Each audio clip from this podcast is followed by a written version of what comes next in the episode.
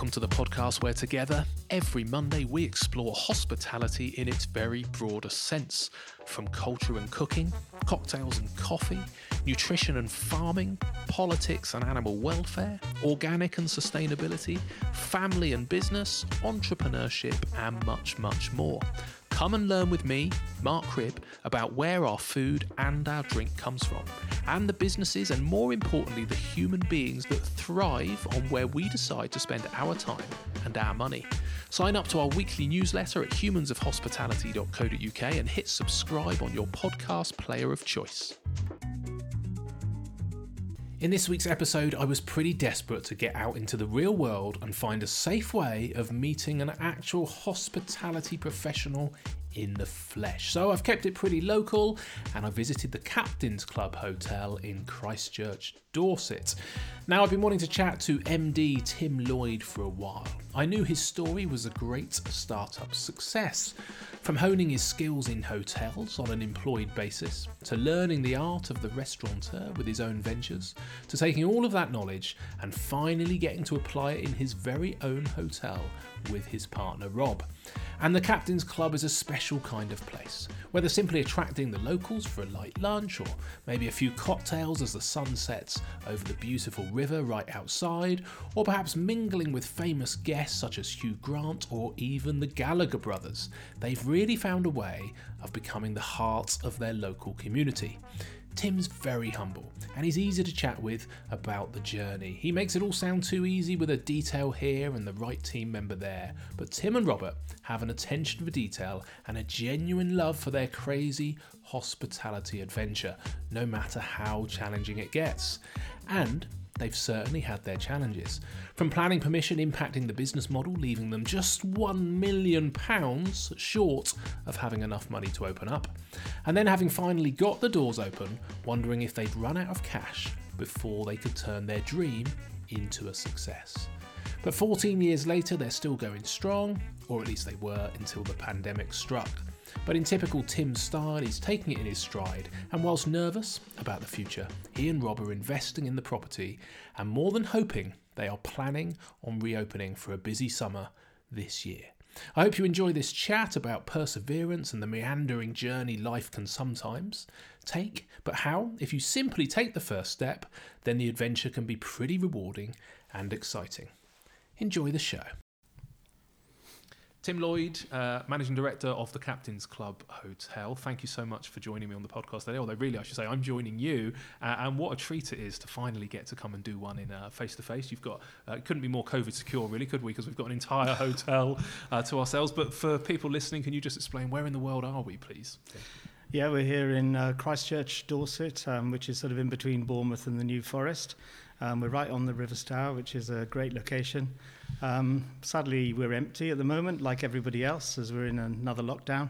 Um, but yeah, we're here and uh, ready to tell the story. Yeah, you very kindly sat me with the view as well, Tim, which is very kind of you. You've got, you've yeah. got your back to the river. I know, but it's a shame. It's a miserable day today. It's oh, raining, it really and we should be outside on the terrace with the gin was, and tonic. Yeah, and here we are inside I with know. a coffee. I was so excited to actually get to come and chat to somebody locally because I've done so many of these recently uh, on uh, you know the sort of Zoom equivalent, I suppose. Zencastr, I should give them a plug. That's the app I use. And uh, yeah, but what a treat it is to come and actually have a cup of coffee and a proper chat. So. Um, Anybody locally, Bournemouth Way, will, will definitely know this hotel. It's exceptionally well known. You've got an incredible location. You've got a great reputation. But for those people sort of who don't know it, can you just explain a little bit about the Captain's Club? How many rooms? Sort of size of the restaurant? Just some, some maybe some numbers that give people context. Yeah. Okay. We're um, we were newly built 14 years ago. Um, which um, we have 29 units of accommodation, but actually that's 44 bedrooms because we've got 12 two and three bedroom suites, so it makes it sort of quite different. Um, so it very much attracts the family market as well because all the uh, all the suites have their own living rooms and kitchen dining areas and our unique thing is all the rooms are river facing. So there's no back rooms whatsoever. So there's no glimpses, no car park views. Everything is of the river. And the great thing about this location is the river's a very busy river. So not only have we got all the boats, we've got we're right next door to the rowing club here in Christchurch, and they do a lot of training. Um, so there's always activity going on both sides. And on the other side of the river, it's the um, Stanpit Marsh and, and Hengistbury Head Nature Reserves, which is just great for people to go and visit. And it's so close by, and we're lucky to have a ferry right outside the door. So it literally takes people across the river when they want to walk down Hengistbury Head, or they can take a boat right down to the uh, beach houses at Mudeford, which are are very famous um, across the world for being so expensive. Being, yeah, being really pricey. being really pricey. More expensive than sandbanks, I think. On uh, they are. They are. One's they, just so. sold for over three hundred and fifty thousand pounds. And bear in mind, there's no toilets and That's no hot and cold running water. Yeah, it's, I mean they're um, tiny, aren't they? They must be. I don't know. Really tiny. Fifteen foot square, maybe. Something yeah. like that. I think it's just the unique location and the peaceful environment, and it's just somewhere different for people to and go. And the fact they can get the ferry here for a gin and, and tonic. And the fact they can come up here for a gin and tonic or lunch. Yeah. We're very much um, a community based um, hotel in the fact that we, we attract people who are locals as well as people come from further afield. We, um, we, we say our audience gets younger as the day goes on. Um, we have quite a great um, local um, older following, should we say. Um, we're always criticised for being the oldest town in, in the country for people who are resident, but um, believe me, everybody's vibrant and happy to go and, and, and great fun. So is that um, actually true? Is it? Is yeah, it the oldest it is. town? Yeah, Christ it is. Really? It is. Yeah, it's got the um, reputation for being the place to retire. Right. Um, but you know, people come here because they want to move to somewhere. I was just thinking if it's, got, if it's got the official stats of being the oldest place, yes. that would be a good thing because that would mean that it just means everybody lives a long time. Which it does, yeah, absolutely, it's such absolutely. a beautiful spot, isn't yeah. it? And the good thing is, from before, um, obviously not with interest rates being so low, but the disposable income was pretty good. Yeah. So we were lucky to gain from from people who want to spend a bit of money, come yeah. for morning coffee, maybe lunch, um, afternoon tea, and then uh, as was, um, we had a quite, you know we've got a quite a large bar, food and beverage area. Um, some people even consider us to be a sort of restaurant with rooms, as, as it is a big food and beverage operation.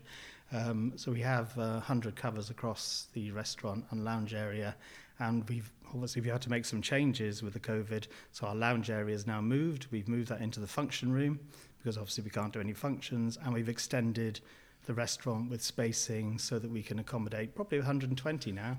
Um, okay, down here that's a good idea, isn't it? Yeah. And how yeah. many can you sit on the terrace? Because that's massive as well. Oh, that's that's uh, 120 again. yeah, really? Yeah. And then yeah. more with And that's um, because of social distancing. That's with it all laid out separately, right. so it is more and can be more because obviously the, the terrace extends all the way along the front of the river and um, in front of our function rooms as well, which are usually good places for weddings and events, yeah, but um, amazing. I'd forgotten how I have not, not been for a couple of years, to much to my shame, and I'd forgotten how beautiful it was. So, because I've got, I can walk to my place, which is also very lucky to have it on on yeah, the seafront. Yeah, you, have got a great location. Yeah, it's lovely. But you're right actually in the fact that know, rivers in many ways are better because you know you've you've got so much going on, haven't you, with, mm. with the boats and the people coming past. yeah, I think the activity is great. Yeah, we'll call it a draw, Tim. Absolutely, I like, I like, I like, absolutely, I like the picture. I can watch the sunset. Yeah, and, you uh, can. And you and you've got the people. And you so, got the surfers. Yeah, I got the surfers. yeah, I got the reef. yeah, let's not let's not, not go there. um, it, it is really unique and uh, and became really well known very quickly when you established it. Are you you know are you from Bournemouth and and was there sort of a gap in the market when you when you set this place up? You know, were you trying to do something different and, and what sort of opportunity did you see? Yeah. Um, I think it was a unique opportunity because it was the first time uh, a new build was going to go anywhere near Christchurch, and um, I do have to say the uh, planning was a quite a difficult time for was us. That's it one was. of my questions actually. It was. So yeah, yes, what, what, a yeah. surprise! They're normally so amenable. I know, I know, I know. I think because the at the time it's Christchurch Town Council, uh, well Borough Council, and um, a few of the uh, councillors have been well established in position for a long time, and I think to have something that was modern. Um, in fact, one of the one of the councillors made reference to it being a monolithic monstrosity on the riverside, oh, really? which is a quote that stayed with us for a long time. Do you, do you have that at the bottom of a brochure yes, somewhere? Be, yeah. monolithic monstrosity. It's quite hard yeah, to say, isn't it? um, and I mean, I think the, the the opportunity came for us to buy the land when it was on the site of the former Pontins holiday camp. I remember that. Yeah. And that was demolished. And the rule of the um, site was that there had to be some tourism function going on, and that had to be a major part of the development. Um, we were not the people involved in the first instance because um, somebody was put up plans to do a hotel for all, which um, with, with full access for all disabled people right across the board. Um, it was it was a unique development. Um, sadly for them, probably beneficial for us. They couldn't get the funding to, to deliver the project. Um, so when the opportunity came again for us to, to buy the land, um, we went into partnership with somebody, a developer who'd um, had the opportunity to buy the land. So we went in on sort of 50-50 partnership. Um, and the idea was, was going to be relatively simple. They were a developer, they were going to build it, and we, as, as my partner Robert, uh, we're hoteliers with background as being hoteliers, um, we're going to have the opportunity to run it, and it was all going to be fantastic. Um, and then, of course, it was my job to go to the bank and find the funding to support our project. And at the time, um, probably 16 years ago, um, it, it had become quite uh, common in London, for example, to, to do a guest invest program. So people had the opportunity to, for example, with us, to purchase the suites, to have them as sort of second homes, and sort of uh, not make the project self-funding, but it would but it would help with the the costs of development, and it was a great opportunity as we had the opportunity of having the 12 suites in our plans. Um, that did not come off um, because we went had to go to the bank and, and do the business plans, and it turned out that anybody buying a second home in an, as an investment like ours, um, it involved VAT payment on top, which people couldn't claim back. Um, so basically, it was it was going in the sort of wrong direction. But fortunately, we had very supportive bank uh, at the time, NatWest, who we're still with now, um, and we decided that it was an opportunity to, to do it without it being um, having other people involved in in living here, make it make it much more easy to to, to run. Um, so that's sort of what we we did.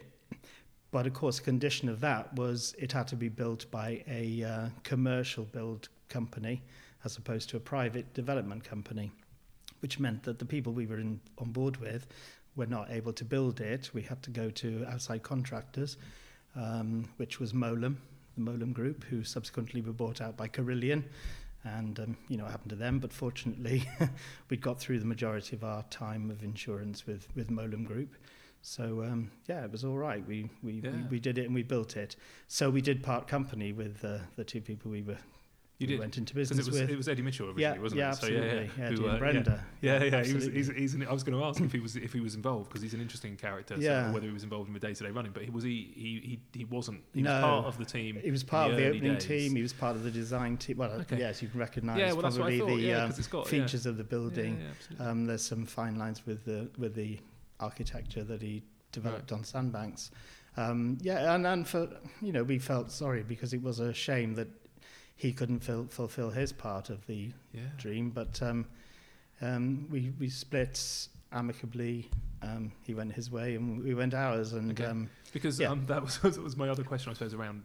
You know, quite. I, I always think people listening, um, you've got all sorts. You know, listening to the podcast. Some people are very well established, but I think it's always good for new people coming into the industry to work out you know how you uh, how you can develop. So um, Richard from Calcot, uh, who I was chatting to last week, was great in the fact that you know they started with seven bedrooms, uh, selling Granny's house, you yeah. know, and then and then did end up having to get a customer to invest in the business to yes, uh, enable absolutely. it to develop. But I think it's quite a nice story that you know you can start with nothing.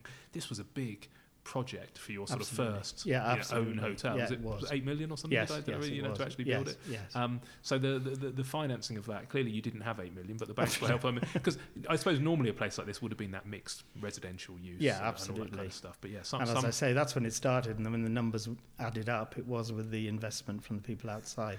Yeah. Um, yeah. Fortunately, exactly the same as you just said about Richard at Calcot. Same happened here. We had. Um, two of our friends who from many, many years, and we were restaurateurs in the town before, who are long-standing customers of ours, um, did come along and um, are invest. Okay. It did help us to, to carry on with the yeah, dream, as it were, yeah. and they are re- remain as um, okay. silent partners brilliant. in the business. And we also have. Um, Robert's close friend, uh, well, both our close friends, but Robert went to school with uh, Sarah Ross, and um, Sarah's also involved with us. She's got her own business in Bristol, but she uh, she looks after or supports me with the finance aspect of the building and about everything that's going on here. But she's a, a great strength and having the background with us yeah, as well. So so it's good. It's team because it needs it, as you say. We're we're just you know, to uh, to hoteliers, and you know, this is a big project. It is, and, yeah, yeah, You weren't basically you weren't you know multi-millionaires who. I think I read no. somewhere how annoyed you get when everybody goes, "Oh, the owners of the Captain Club, oh, multi-billionaires." Yeah, you know, have they bought themselves another Range Rover? I know, I know exactly. I get the same as a, and yours is you know, yeah. much more prestigious, but I get the same with having a couple of restaurants, and people always think you're loaded. And you think, "Oh my goodness!" You I know, know if only they knew. Saw what goes on behind the scenes, but I think it demonstrates with these things, you know, you just got to be brave enough to start, haven't you? Yeah. And, and once you've started, you know, it's going to go one way or the other. You're either going to find a way and, and navigate a way through, and yeah, whether it's customers, friends, or you know, something will happen. But I think too, too many people uh, are afraid to just you know just start the process, and, yeah. and ultimately you know, all too often somehow the stars align. So uh, no, that's good. So that residential element, because I, I suppose that was my question when, when you know with other people in the running, because it's an amazingly unique location to find and so good. You know, all, all, too often places like this do just end up with a super luxury block of flats. Most of the river, certainly on this side of the river, seems to be sort of private houses and yes, stuff like that. Is. Was there a danger at any point that it would just become resi, or was it it was basically locked into planning that it no, had to be something it, it was it was completely locked into planning that had to be something to do with tourism because um, the effects of losing pontins was huge here the impact on the on the town. I remember we had to um, do an economic impact report to show how much we were going to generate and they were looking at it against what uh, pontins did before. Well I mean they had a huge area behind us now here at the hotel is a residential development which was part of the site which is where all the chalets were and their swimming pool was and and where we are now is is slightly back from where their big ballroom was and their their sort of dining area. Um but obviously the turnover in guests at Pontins was huge. And um, I remember when we first came to Christchurch in the early 80s when we I'll explain why we came to Christchurch. Um, but in front of our restaurant, which was in Church Street, right by the Priory, in the evenings, you couldn't put a stick between the people walking down that would come, and all the shops would be open and stay open until 10 o'clock in the evening. And it was huge. I mean, I mean, our restaurant was uh, sort of 2A rosette, so it was used as special occasions. But we definitely, you know, we benefited from from people who were staying here at, at Pontins, and um, so the the effect it had on the town when it closed was was was huge, which is why they put the condition on that this would need to be tourism. Right. Um, and it's, I'm glad it has. Yeah, definitely. Yeah. No, I always think, you know, much as I, I moan about planners as well, as I'm sure you do, at least some some things are protected. Why did Pontins sell? Do you know? Did they just need the cash It wasn't, a, to be honest, it wasn't a big enough site for them, and uh, uh, things were developing. I mean, they were going to have to compete with the likes of the developing new Center Parcs ideas, mm. and the um, so it was. It just wasn't. Um, wasn't wasn't right for them to continue on this site.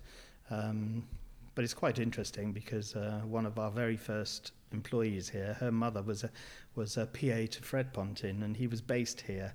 So she comes in with some stories. Yeah, that's awesome. Yes, she, I love it. She, yeah. yeah, she comes in and she goes, that member of staff wouldn't be here if Fred was here. So, oh gosh, you know, yeah, Excellent. she's quite bear, overbearing, but yeah, um, yeah, yeah, the good stories. Yeah, still still get that level of feedback. Um, so prior to this, then you know you, you, had at least had a career in hospitality. You mentioned then the restaurant. So can you just tell me about yeah, those? How, how long well, you, did you have the restaurants and what were they? Okay, well, well, I started. Um, from the age of sort of 15 when I wanted to go into hotels.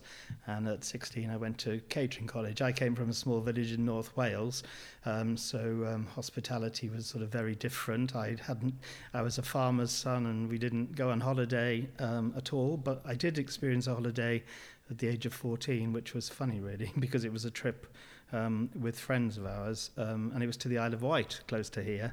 But it was the very first time I'd actually stayed in a hotel, and I was absolutely fascinated with it, and I was, just couldn't believe it. And it was such a great. Um, if you looked at that hotel now, it's closed down, and it's um, and at the time it was more coach holidays and things like that. But but for me, who hadn't experienced anything like it, it was it was wonderful. And um, I came back home to North Wales and realised that's what I wanted to do as a career. I wanted to be in hotels. Um, so I did go to, to college and I had some good placements. And it's when I joined Forte Hotels as one of my placements, which was at the Castle Hotel in Windsor. And fortunately, I had a great time there. And I was offered the opportunity to go back as an assistant manager once I'd graduated, which I did at the age of 20. And um, I spent four years as banqueting and conference manager there, which was an amazing experience because it was a big facility within the hotel, and um, obviously being so close to Windsor Castle, we had lots of royal events and, and dignitaries. And Prince Philip was a member of the Rotary Club that we looked after um, on a Monday evening, and um, yeah, it was it was it was it was great fun. Um, and with that company, I was able to um, develop to my first deputy manager position in Stratford upon Avon, and then I moved to Bath when Forte were investing in the Bath Spa Hotel, which was to be the first five-star hotel outside of London for them, and it was a new build, well, partly new build, partly refurbished, and um, it was a great, great opportunity. Um, sadly, it was the recession. Um, hit just after we opened, so um, we had to make a lot of the staff redundant, which was a really difficult time. And it was where I met Robert, who's partner now, and um, he was looking after food and beverage there, and I was deputy manager. And um, after probably three years there, um, I took the opportunity to to leave um, to s- develop our own business, um, and we wanted to get our own hotel.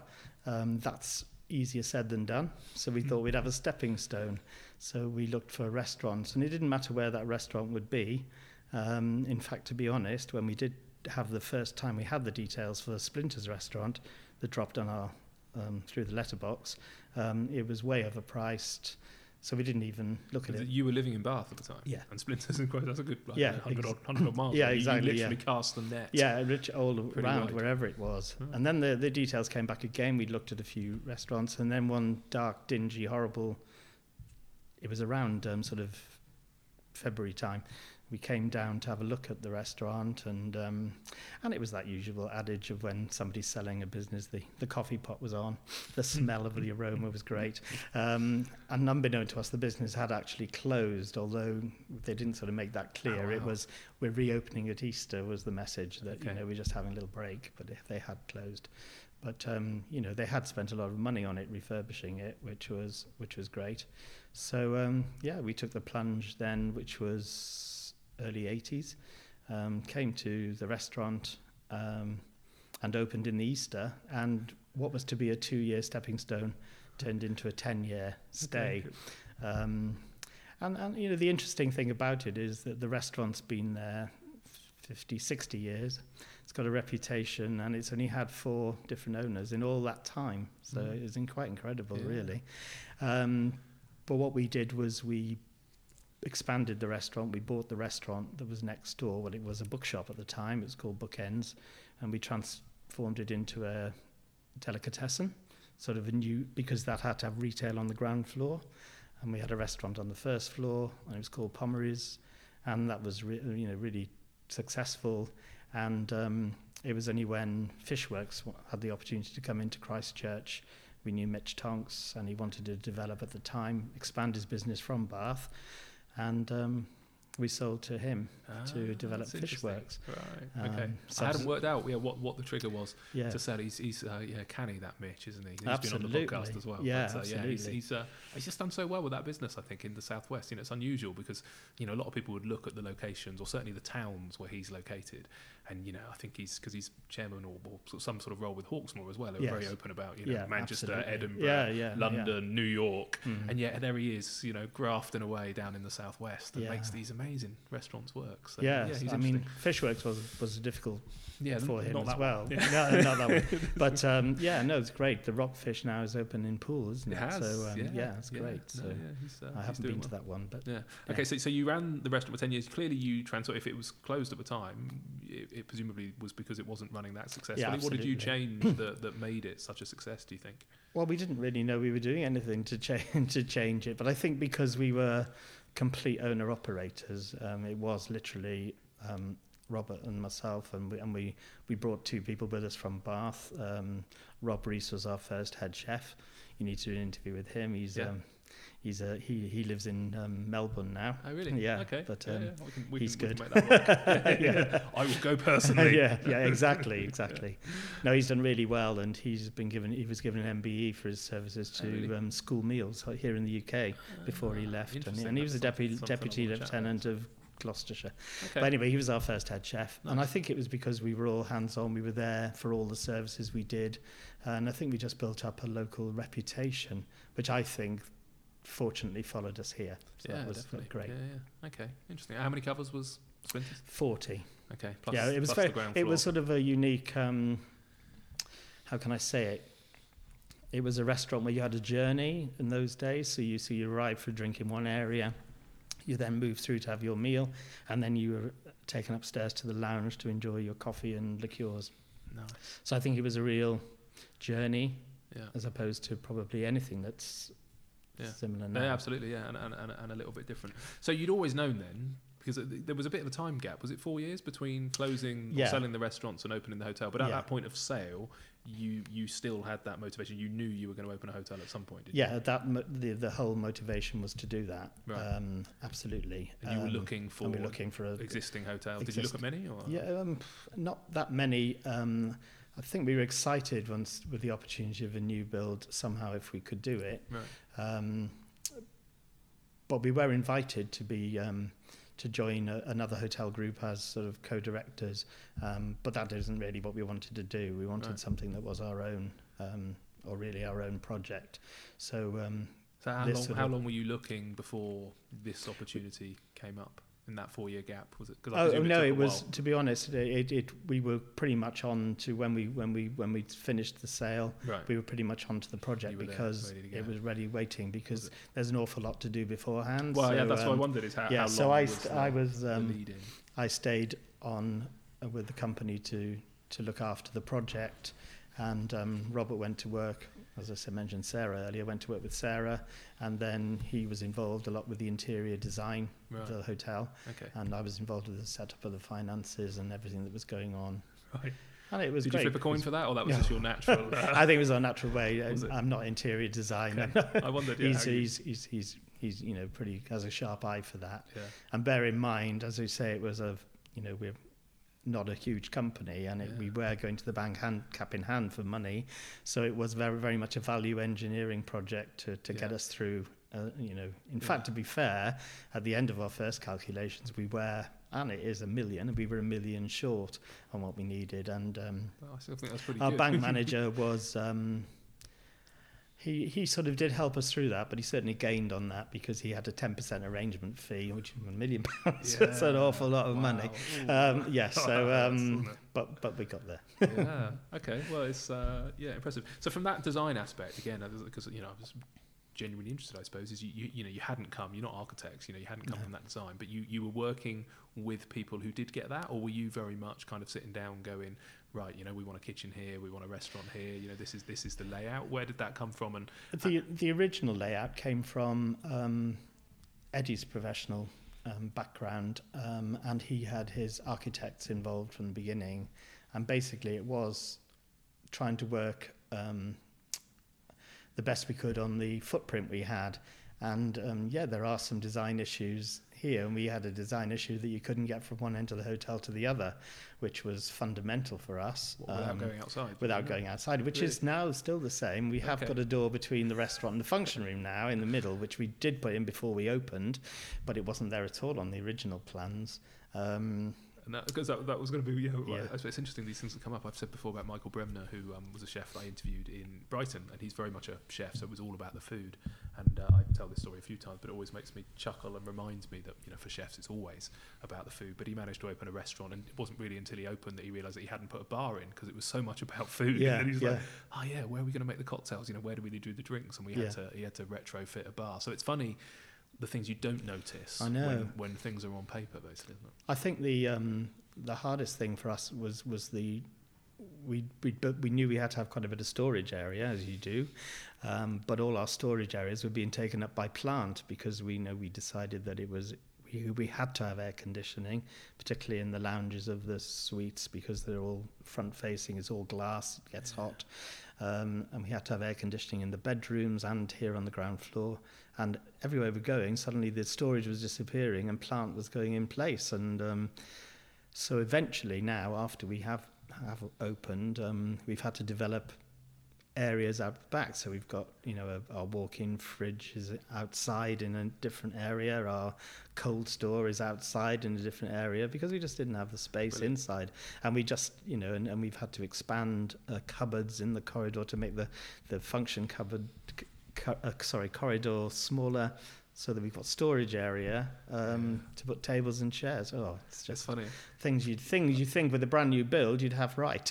well, yeah, but it's just it's, I always find it refreshing that this isn't the case because you know, same every, every build. To be fair, we haven't done a new build, so you'd like like you say, you'd like to think with a new build you could do it. But Mm. God, every building I've got is just such a pain. To Yeah. one our walk-in uh, fridge down at the seafront restaurant is is up three flights of stairs really? because Yeah. there was nowhere to put it, Yeah. and we ended up having to yeah, literally that you know, Mm. sort of bolt it onto the top Yeah. side of a building yeah. and uh, and operationally, you know, it's an absolute. Uh, absolute nightmare. So, um, so yeah, I suppose was there, did you have to do any kind of significant building work post opening where you had to change something? Was there any biggie, or just just that just that door so you could actually get from the building? No, that was the, that was the, the only thing. We're, we're lucky actually. We um, we got ninety percent right. okay, Um, so he was able to operate straight from day one. Um, and you had the spa from day one as we well. had the spa from day one. It's a small spa. Yeah. um, but it was something at the time that we felt um, essential. I mean, eh, at the time when we opened here, we were the um, sort of premier hotel in Christchurch. It wasn't necessarily a, a destination for for four star hotels. It was um, very much a bed and breakfast, guest house, three star hotels, um, lots of caravan parks, etc. So it was a different market, and we were we we were looking at attracting different people because we felt that Christchurch had an awful lot to offer.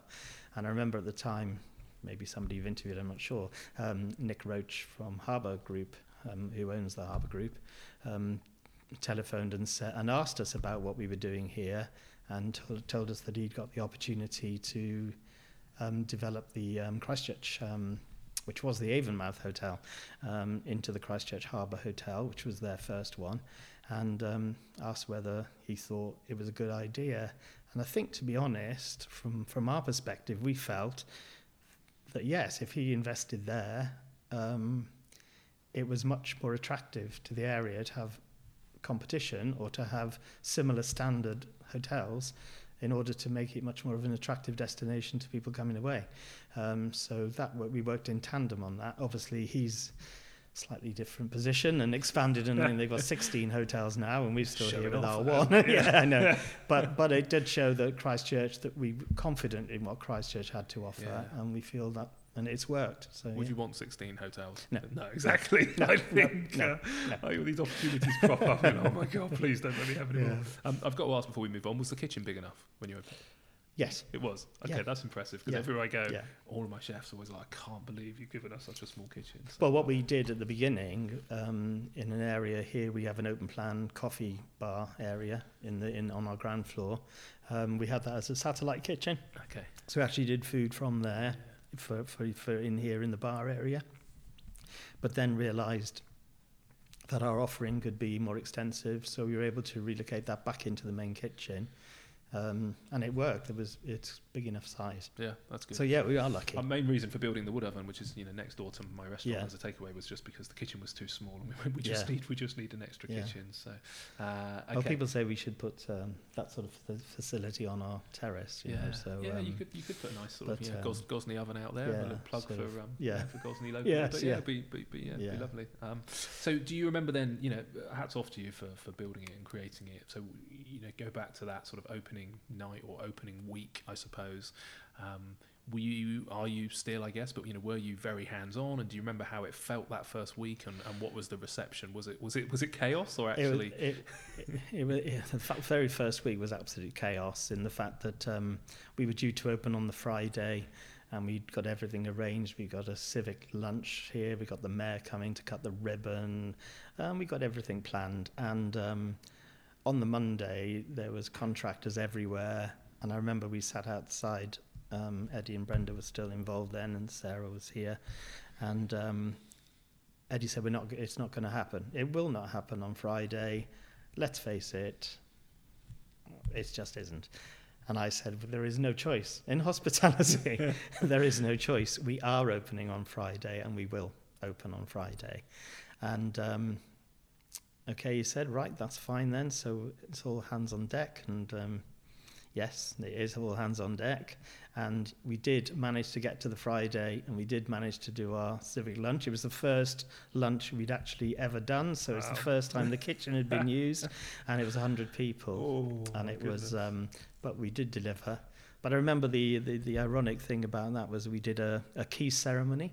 So basically, uh, as with all hotels, once they open, they never close. well, that's what that's, we thought. that's what we thought. So it is a shame, but we, we actually had the disappearance of the key. So we had a big, a big symbolic key on the stage, and we had sort of um, some pyrotechnic, and we lost the key, and it was we'd ever be open. And here we are this year, need to find the key again. yeah. Yeah. Wow. But yeah, but that first week, um, we did. So then, once we re- opened on the Saturday, we did a soft opening. So we had people who were um, industry peers, people we knew, who came to stay and try things out, and um, you know, just test the bedrooms. And I remember, yeah, the first. What happens the first day? We we we go into the restaurant, and suddenly the uh, ceilings leaking because a bath wasn't connected properly, and um, you know, the lady upstairs had uh, water was coming through into the restaurant, and that's like on day two before we'd actually opened to the general public, and it's like, ah. but those little things you can't sort of test every little thing. It was Yeah. just, um, but so so we had those sort of teething problems, but yeah, we opened, and um, yeah, it was a soft opening. Um, we just did sort of a few rooms that first week, and a few covers to get used to things, and yeah, then went on from there. But it it was hugely busy from the beginning because I think it was the first new build in the area, and I think it just people wanted to come and have a look from from all around really. It's very hard in a busy. location like this, I think, to open quietly, isn't it? Because everybody Yes. can see you. You're Yes, so visible. I know that's right. Much as you might want, I know, know. we had the same down on the seafront, and we were we just stupidly opened in, in May, I think, and Mm. uh, bank holiday weekend or something ridiculous, and it was utter carnage, and you just thought, oh my goodness, I'd love to be on a back street right now and just Yeah. be given some. Well, we we to sort of up. Timed that probably better then in that case after what you've just Yeah. said. We opened in November. Oh wow! Okay, So, well, that was um, good. I was yeah. thinking Friday was a silly day, but November, Yeah, is, yeah, is, is a November. good, yeah, it's a really yes, good yeah, month. yes, yeah. yeah. we were desperately trying to get the build done ready. I said, you know, if we miss the summer, we're, we're, we won't have the finances basically to get Mm. um, through the winter. Do you think that experience? Because uh, you know, I've always said hotels are. You, you never know what's going to happen. You know, water through the ceiling. I Oh, don't know, whatever yeah. it might be. Fire alarms going. on. There's just so Yeah. many things. Yeah. But uh, and- and, every day I used to say, look, you know, the, the, the earlier that something goes wrong, the better, because something's going to go wrong every day in, Mm. in hotel management. So if you can get it done by sort of half eight, nine in the morning, it's kind of great. I can get on with my day. Do you think that historic experience, the fact you'd been that sort of you know banqueting and conference manager, I presume over the years, yeah, and and having your own restaurants, you'd you'd got used to the sort of the chaos and the reactive measure of hospitality. Do you think that helped? And did you sort of just take it all in your stride and go, look, this is this is what hospitality is?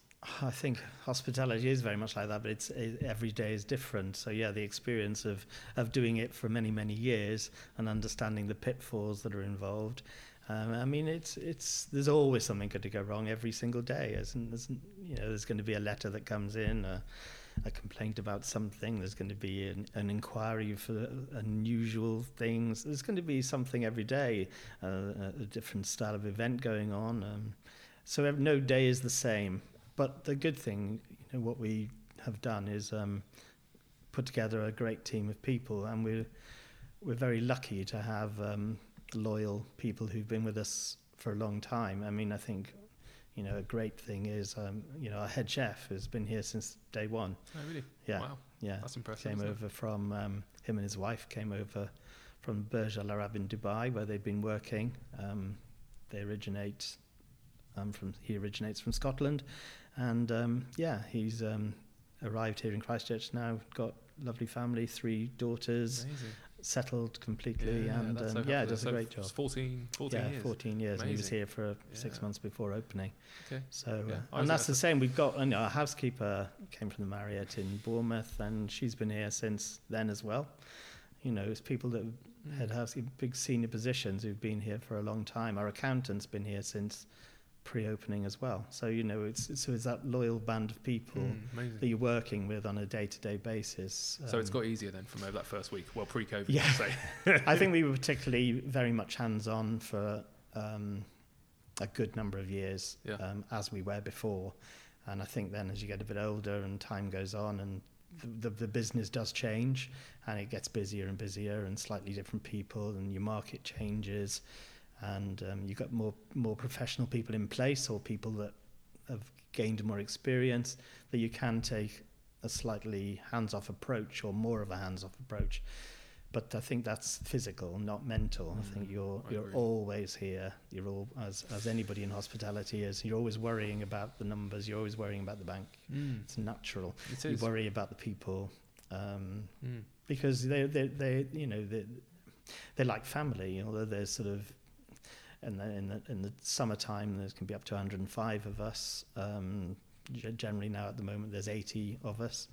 Um, but everybody's got their own story and it's um, the um, HR on the people aspect of it is tough. But we try and do as best we can and develop those that we see have got potential, and we've worked together training programs um, and management development programs. Make it make it fun. So I mean, last year our, our um, our Juliet, who's our training training person, our guest relations manager, vast experience in hotels, um, trained everybody in teamwork and ended up everybody doing a skydive.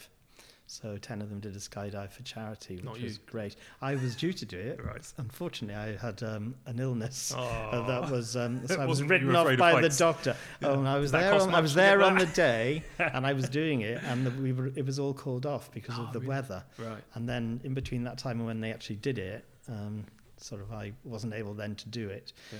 after. So but I'm going to have to do it secretly, aren't I, to well, get I it done? So, yeah, because I can't be just, the one not just, done it. Just to yeah. show that it happened, yeah. having been uh, a restaurateur for 10 years and then coming to the hotel, do you think there's a big difference between running restaurants and running hotels? Yes, there, there is a, a, big difference. Um, yeah, because yeah, it's 24 um, 7 completely. I mean, you know, with the restaurant, um, you have got those downtimes when it is closed. When there's people not there, you can um, but you know, you know, you've got a mix, so you've got all worries in all directions. Yeah, uh, yeah. I mean, I've always been hotelier. It's it's you know, we've always been hoteliers. Um, so doing the restaurant for that time was was was great experience, but um, it wasn't what I wanted to do forever you know so this is what this mm. is a career that I couldn't see myself doing anything else. It's interesting. Why, why did you want to add the hotel? Because it adds a level of complexity, I think, doesn't it? Once you stick mad. the hotel, absolutely yeah. mad. I can't, you know, honestly, I don't know.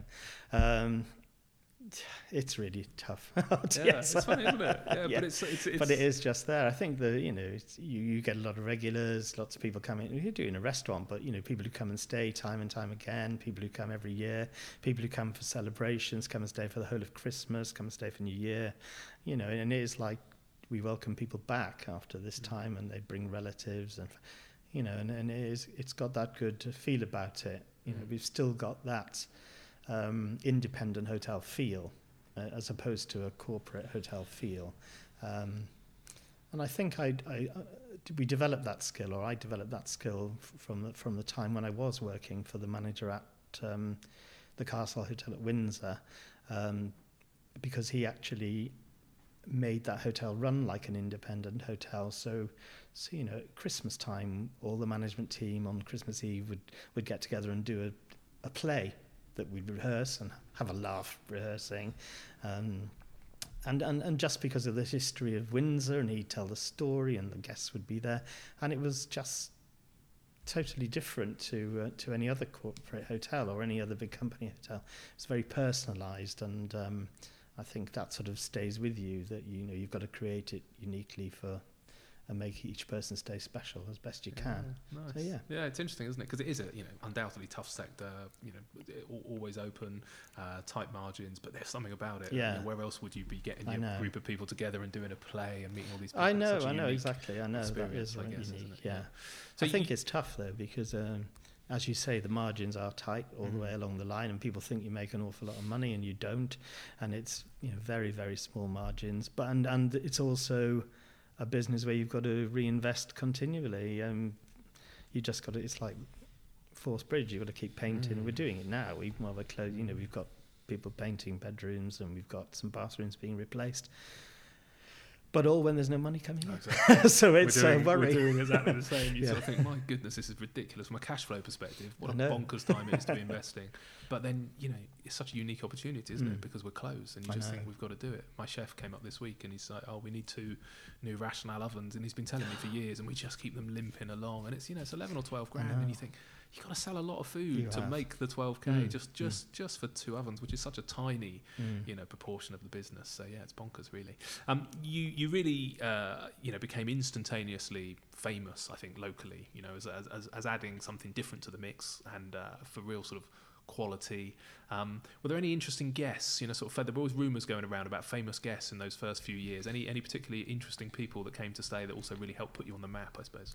Yeah, we were very lucky at the beginning because we um, it was at a time when BIC was really Bournemouth International Centre. Yeah, sorry, for those yeah, sorry, don't yeah, That's all right, sorry. Yeah, I'm with you. Bournemouth International Centre was very popular as a venue for um, big acts um, to come and play at, and um, we were very lucky in the fact that lots of the stars wanted to stay outside of Bournemouth, not in stay in central Bournemouth, and then we were sort of seen to be a great um, venue for that. We've got a coach park. We had we had a coach park right next door to the to the hotel, um, so that was easy access for, for people to come with their touring buses. So yeah, we did have some famous acts. We you know we had. Um, we had um, the Gallagher brothers from Oasis, and when they were going through their disputes, so we had one at a suite one end of the building, and another in the suite at the other end of the building.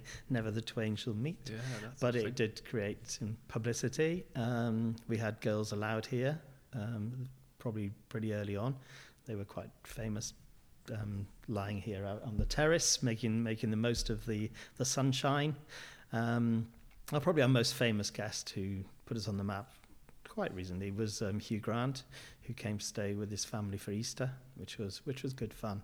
Um, I think it wasn't a, the private stay that he uh, he wished it to be. I think publicity got out there as soon as they, they, they went out for dinner Oh, to the local Indian restaurant on the first um, Yeah. evening, and then they went to a couple of other restaurants we sort of introduced them to. But um, yeah, they were here for a good few days, so, so that's good. Yeah. Yeah, so the, so that we did get our name Yeah. on the map. How do you get on Hugh Grant's kind of uh, hotels of choice list? Is that do you know? I know. Just- well, it was to do. It, it was to be fair to do with his um, father, who Right. lives uh, not, not too far away, um, and they wanted a family Easter. Nice. So yeah, it's good. That's pretty cool, isn't it? Yeah. But yeah, well, good. It's nice to know that some of the rumours that I heard were. Uh, Yes, yeah, yeah. true. Because really, you know, prior to that, everyone used to go out to the Chewton Glen, I think, and places like that. Yeah, you I were, think you were the, first those. place. uh, Yeah, I think we were the first place with an opportunity then. Yeah. I think um, the uh, greenhouse in Bournemouth Mm. now is pretty much a place where where they'll go as well. Yeah. Um, we lost bad locally. we lost our coach parking ability um, as the local authority had to make some more car park spaces. So um, we, um, it's lost its tourist bus stops at the moment. So we're trying to fight to get those back. Really. Yeah. So yeah. Okay.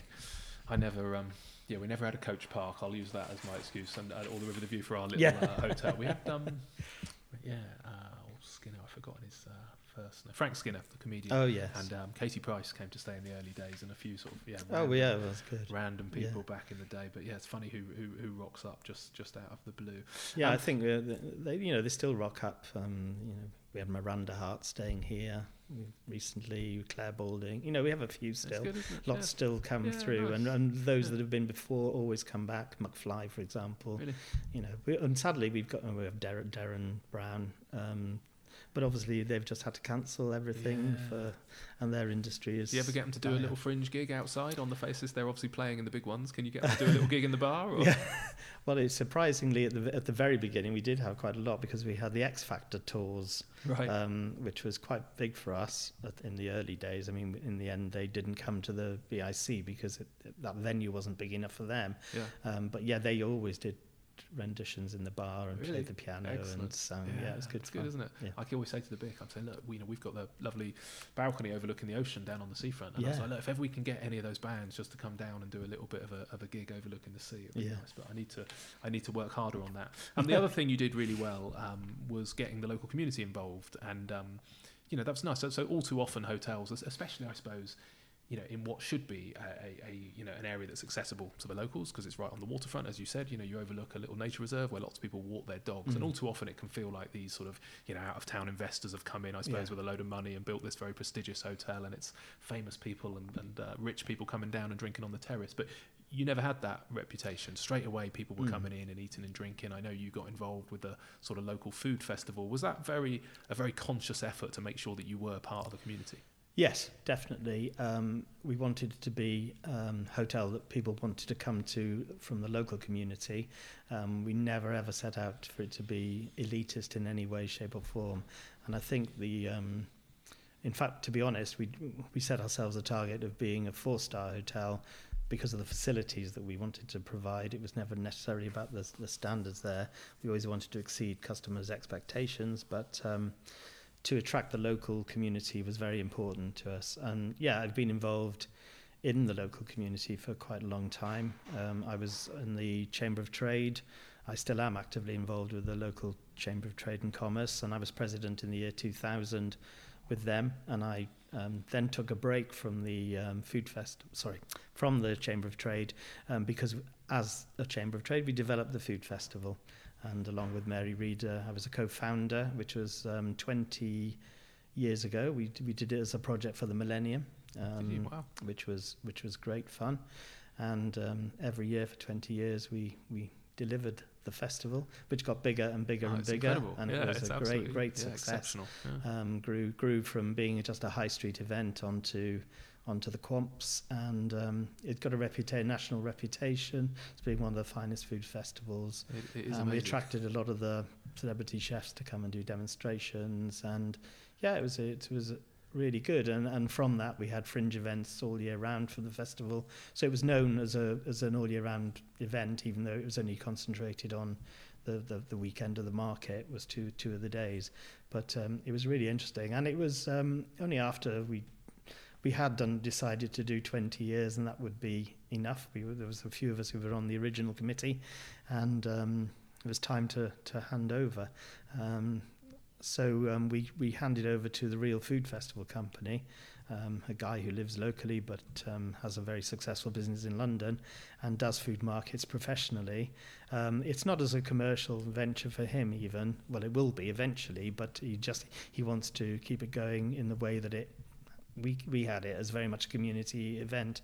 Sadly, sadly, sadly, obviously because of the uh, pandemic, um, it wasn't able to happen Mm. last year. So um, whether it can happen this year now, we, we're not Mm. quite sure. But I do hope? May. May. May. Yeah, Yeah, we did move yeah, it. I think to be fair, he, this year they're looking to move it to June, and that's really in readiness for next year when it's the Queen's um, Jubilee something. again. Yeah, Yes, I was going um, to say, is it? it's How many d- Jubilees can you diamond, I think. Yeah. so that's which is in June. So I think we're Okay. going to try and get it so it's in line with that. Yeah, So- fan, fan, fantastic event, brilliant. But yeah, Hats- hats really, to you. know, it's it's good to be part of the community Mm. with that. Um, yeah, so I've Yeah. always kept myself involved. A- And then through that, I was reading a little bit about the Christchurch Food Festival Education Trust. Yes. Uh, is that still running? yes, 'Cause, uh, yeah, very that- much so. And that yeah. was about yeah helping you know with, with, Yeah. with I always think we have a responsibility I guess in our sector to understand food and drink and where it comes from both the impact on the planet but also the impact on, on humans so so yeah what what is that trust Yeah, does it do? um, that that's run very much by. Uh, there's a small group of of us who are trustees, but um, very much at the forefront, and the leader is Mary Reeder on that. Um, Mary goes with chefs into schools, into junior schools, and teaches um, food education. They do demonstrations exactly where food comes from, using fresh ingredients, um, looking at influences from all over the world, different food cultures, um, basically making people very much aware. I think when the curriculums released sort of food technology wasn't necessarily a big part of it. We wanted to make sure it was, and and um, now, you know, we've got Colin, Colin Nash from the Three Tuns, for example. Um, we'll go in with Mary to a lot of the junior schools and do thousands of students every year um, to basically, you know, educate them. And um, yeah, and, this it's is all ongoing. local schools basically All local schools, yeah, all local Christchurch. I think we, we have stretched out as far as Ringwood, yeah um, but obviously we are really a, it's a Christchurch-based charity. And this is educating kids where food comes from, Yes. how to Yeah. cook, how, how to, cook it, what, yeah. what's good to eat, what presumably. is good to eat. Yes, exactly. amazing. It- you know, the five a day again, just going through all the everything and, and trying to get them. We've got little booklets that we give out, so they they've got things to take away, and we've got our own aprons and memorabilia. So And this is a self-funding, or is it yes, it's a um, charity? Basically, it's a charity. We have to fundraise. We've been given um, a legacy. Um, we've been given donations. Um, we we raise money from the main food festival to provide funds for the education trust. Um, so yeah, and Mm. we're we're probably going to at this time we have a little bit of funding available, so we're going to try and be um, to give out grants to people to support what schools are doing because obviously at the moment we, we're not allowed to go into schools Yep. actual sort of face to face but we are looking at initiative to do something like zoom Yeah. can we do a zoom demonstration can Amazing. we do that sort of thing Okay. Well, we need to talk more about that separately because uh, I interviewed um, Naomi Duncan from Chefs in Schools recently, Oh, so yeah. a charity up in London, yeah and uh, and was chatting about. You know, my wife's a primary school teacher. Yeah. We have some schools come into um, into the restaurant, uh, and, and we did a, a sort of a bake-off thing recently where they had to come in and um, you know judges are kind of assessing their food and stuff like that. But the, you know, you know the kids absolutely love it, and I think it's such an important responsibility. Um, so I think yeah, as a sector, the more we can do locally. So yeah, we'll have a we'll have a good chat about Yeah, we'll I'd do. love- um, I want to touch a little bit then, just just to sort of draw to a close uh, as we're nearly uh, out of time. Um, around the industry and around the pandemic. So, so pre-pandemic, certainly in the restaurant side of the industry, and this is probably national, but definitely local. You know, there was a real oversupply in restaurants. It was really hard to find chefs. It had become a sort of it felt like a very competitive. Uh, couple of years, the rollout, I suppose, of so many sort of you know chain restaurants locally. We had um, you know sort of BH2, I think, was it open with with you know Oh, 15 yes. or 16 different restaurants. Mm. You know, how was trade pre-pandemic? What was your experience of the sort of the last 24 months? I suppose we had Brexit and elections. Were, was things still Yeah. positive, or was it challenging? Had it changed much from the sort of a decade ago? I suppose. Um, yeah, it became much more challenging. It um, things had changed.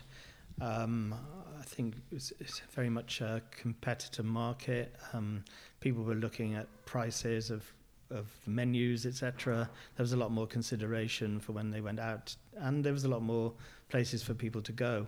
So the choices were there, and, and obviously there's only so many people to go around. So it was a, a tough time. I think a tough time for everybody. Um, so yeah, things had slightly stagnated, I suppose we could always say, in terms of turnover for the, the restaurant. Fortunately, the hotel um, was still doing particularly well. Um, but the good thing, what we always wanted to encourage people that came here was that they would be able to have um, a variety of places to go and eat. I mean, that was a that was a, a concerted effort. We didn't want to attract a market where people came here for a weekend, stayed and ate in Friday night, Saturday night, Sunday lunch, then went home because they wouldn't come back again. We wanted to show them that this area is worth coming back to time and again. So we always encouraged people to go out to eat in other restaurants. But I say it was very tough with the, the chains coming in. Um, you know, Christchurch, we've got, we sort of seem to have loads and loads and loads of restaurants opening up. Yeah. Um, and yeah, some have now gone by the wayside.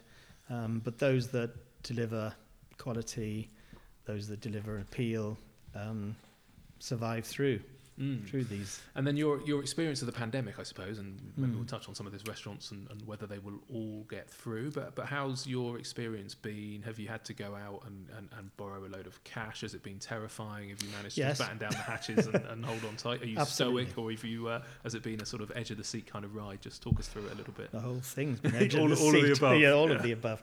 I think um, I think the um, difficulty at the beginning was not knowing it was you know now we're a little bit more experienced in it but when it first started um, it was a real panic situation because what would we have to do? What was what was going on?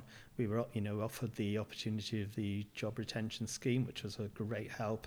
We were offered the opportunity of the um, business rate relief um, which again was a great help. Um, but obviously as a business it's it's it's costly for a hotel to run you know the the expenses to keep it open month on month regardless of whether there's anybody here or not is you know is expensive because you cannot shut everything down. You know especially now in this time of year you've got to keep everything warm and going and whatever it is. And you know, we, we, we in the first in the first lockdown, we, we closed down our pool, everything completely, and then it was so expensive to restart it all up again. Um, we had maintenance issues, which which wouldn't have happened had we kept it going.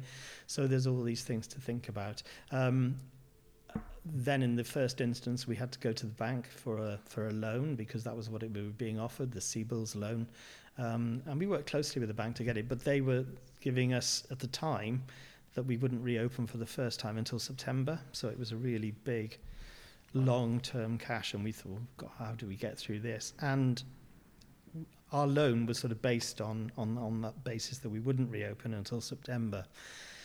On reflection, then when we did open, um, reopen, which was right in time for the summer. Um, it was um, it was a it was a great kick. You know, we we we all did really well. I think we suffered the well, we didn't suffer. I think we um, took advantage of the the good weather. The Eat Out to Help Out scheme helped many, um, and it was really really busy. And we didn't have to touch our loan at that stage. And then suddenly we were back into another lockdown and then another lockdown. So effectively, the six months that the bank had forecast we would be closed, we have been closed. So um, now we're edging into the time when we've been instructed it'll be time to start paying back the loan, and we still haven't got any idea when we're going to reopen. Um, it's going to be tough again on cash flow, but we've got that loan still in place. So we have to touch some of it. We'll have to touch it now mm. to keep us going. I mean, yeah. because we, you know, it, we, we, we at the beginning, because again, we were told we wouldn't reopen until September, and we were going into the winter, so we, we had to do the uh, redundancy review um, to, to, to look at jobs and see how many people we would have to lose. So we had to set up consultancy because we thought we'd have to lose 25% of our staff at least. Um, touch wood, unfortunately, we haven't had to do that because we were able to reopen for the summer and we've kept as the majority of staff on, mm. which is great news.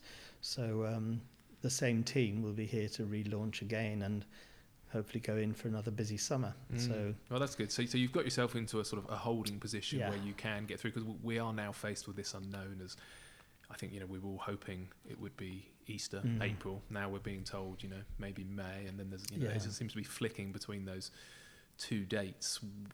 We're all paying a significant chunk for furlough, for you know, p- p- pensions and well, that is pensions and national insurance yeah, which is which I'm sure is costing you, yes, you know, thousands yes, or yes, tens of thousands yeah, a month yeah, in, in the same way as us and, and across the sector. Uh, and I know that's um, you know really hurting a lot of hospitality businesses because they've got zero revenue for so long. But we're hanging on in there, desperate because if we can trade for the summer. You yes. know, maybe we can get ourselves out of this mess.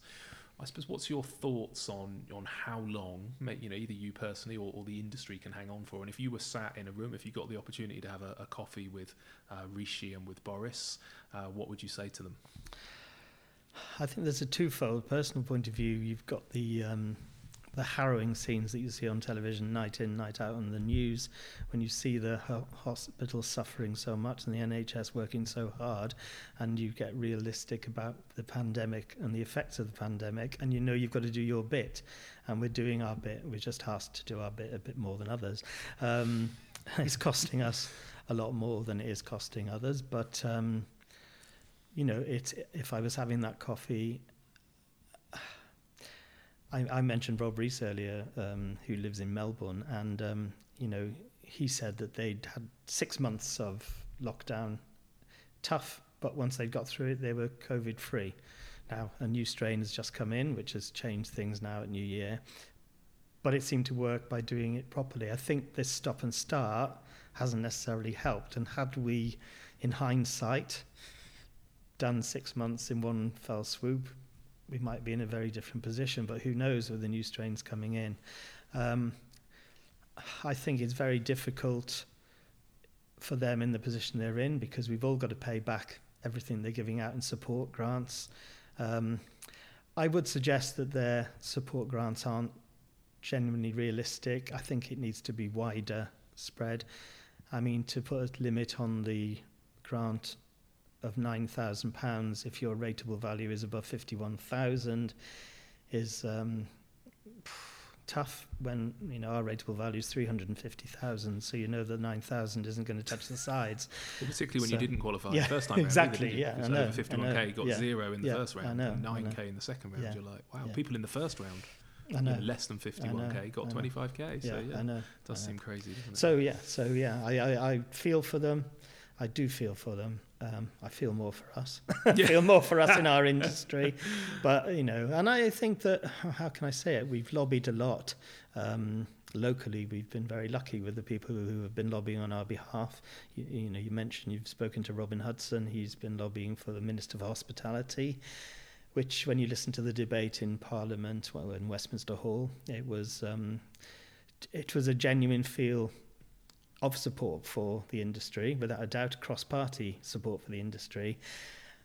Didn't result in us getting a Minister for Hospitality at the table, um, which I think will in the future happen. I think the rec- will rec- be recognised as one of the key industries in the UK um, who contribute hugely um, to the economy. So I do think we're worthy of a seat at the table.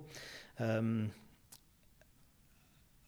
I'm just we're just very fortunate here in this area that our MPs seem to be very good at communicating directly with Rishi, for example, and getting our message through directly um, as best they can. Mm. So, um, what's your yeah. thoughts on, on VAT and, and rates do you think My thoughts on VAT are that we need to they need to retain the five percent definitely because whilst it's everybody's saying about it now, you know, five percent, five percent, it only works when we're trading. You know, we're not Exactly. trading, so No. it doesn't help and us at all. I think what have we traded nine Yeah, nine weeks yes, properly yes, of a, of a yeah, 12 month yeah, period at the end yeah. of the day So yeah, so I, it's absolutely essential that VAT remains at five optimistic? percent.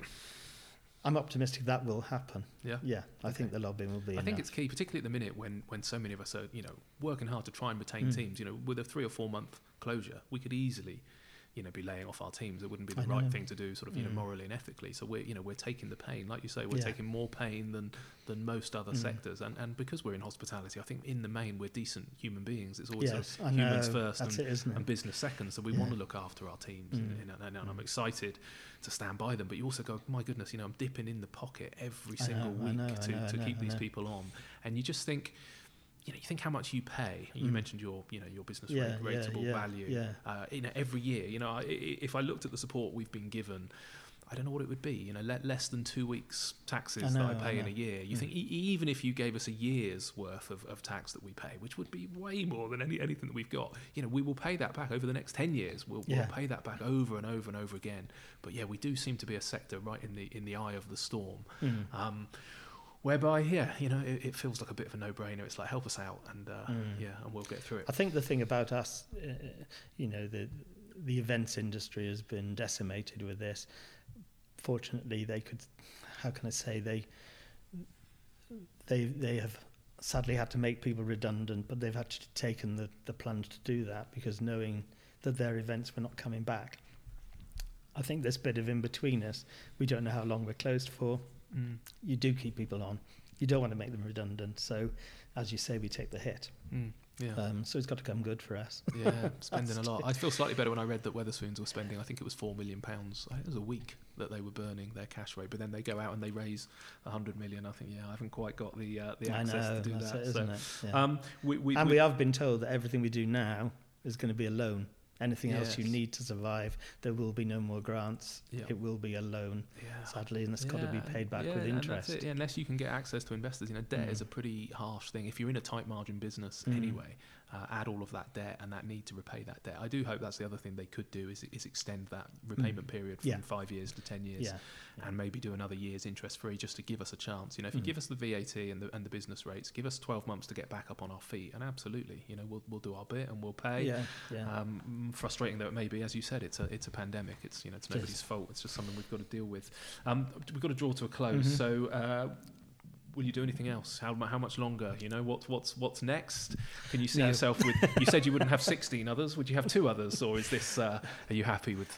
No, uh, uh, probably about six years ago, we looked at another site in Maidenhead um, on the riverside again, um, but it, we just couldn't make the numbers add up for that for us. And no, I think we because we're low key small investors. Um, I'm happy with this now. You're happy. Yeah. I respect that hugely. Yeah. As somebody who's probably opened things and gone, you know, yeah, added more and uh, not to the same level as lots of businesses. Mm-hmm. I don't really need the complexity. People keep knocking on the door and go, "Do you want to get involved with this? Do you want to get involved with that?" Not really. Not really. I think yours is so diverse, aren't they? Though everyone is very yeah, different. yeah, we, which is, yeah, uh, we, yeah. Stupidly, which is- I get excited by the, the location of Yeah. the space and think, yeah, what could work for that, rather than just Mm. rolling out mm. the same concept. Twitter's a dangerous place. Somebody got in touch a few days ago and said, "Oh, you know, Mark, you should really get involved with this, uh, you know, opportunity. Would you like to?" And I just sort of fairly flippantly replied and said. Um, Oh, you know, yeah, yeah, it's a great idea. You know, if you find somebody with the with the cash, then uh, Yeah. you know we, we, we're practically the dream team. Thinking I'd never hear from them again, and then I got an email sort of two hours later with somebody who'd seen this and said, "Oh, I'd be interested to invest." Oh, and I was no. like, "Oh, stop it! Stop! Stop creating these opportunities." And I was like, "Well, I'm definitely kicking the can down the road." I was like, "Can we chat Yeah. post summer? I just want to try and focus on Yeah. on getting reopened this year and getting some sense of normality back before I do any anything else. Don't don't need the stress. Um, if you could go back uh, 20 years, you know, I'm thinking what, what you were doing 20 years ago. So that would have been you'd have been in the restaurants, I suppose, wouldn't you, in Splinters, or maybe maybe back a little bit Thor, and, and, and give yourself some advice. If you could sit down at the bar and, and have a coffee or a beer or a glass of wine with yourself, knowing what you know now. 20 years later, is there anything you would say to yourself? Why did I bother? no. Um, no, it was. Uh, yeah. I think my advice would would have been to yeah, give this a go. It was, it's what was meant to be. Uh, wanted to be an independent hotelier. Wanted to try it out. Wanted to see how it go. Unfortunately, was still here, which is great news. Um, because honestly, at the time when we were getting the money together to build, I honestly saw the fact that we I would get to opening the doors and that would be it for me. That would be as far as we could go and we, it would have to go. But we battled on and um, and, and we are still here. So I think my advice would be have another drink and think about it again. Hang on in there. Hang on stay, in there. Stay for the long term. yeah. Well, look, brilliant. Thank you for sparing the time. Really good Thank to you. finally Good get to to come. Like I say, you're not you're not far away from me. Good, No. good to have the excuse to come for a coffee. Um, if people want to find out more, follow either you personally or the hotel. Is there a particular social media channel, or best? Is it just best to hit the website? Where should they Best go? to best to hit the website and then get links to everything. Yeah. So Okay. we're um, yeah, straightforward www.captainsclubhotel.com. I'm impressed. You remember all too often at this point of the call, people look blankly and go, "Oh my god, what's the web address?" I've Well, yes, if you asked me for my Twitter feed, it would be don't I couldn't tell you or my Facebook. Don't know. Yeah, you're quite private, I think, aren't you? I, looking you up Oh, beforehand. no, there's there's not a huge no, amount about no. about either of you No, uh, over the internet. So well, well done for keep uh, it private. yeah for being grounded and being in the industry for the right reason and Yeah. not being a trophy. So, uh, Yeah. but really enjoyed the chat. Thank you so much, Thank and you. uh, I will put some details up on the uh, the show notes on the on the website uh, Okay. for all of the links through to your various stuff. But best of luck getting through, and Thank uh, you. hopefully I can come back in a few months and sit Yeah, on the terrace and have a yes, I think we've got that gin and tonic booked for you. Perfect. Thank Cheers. you. I hope you enjoyed that episode. Don't forget to support the show. You can head over to the Patreon page or via the uh, PayPal button for a one off uh, show of appreciation. Every penny you donate saves me filling the show full of ads and means I can invest in the right kit and the right toys to keep this show on the air. Those links and the links that Tim and I discussed and the newsletter buttons as well are all on the website humansofhospitality.co.uk. But for now, that's it. I will be back next Monday with a brand new show. Enjoy your week. Cheers.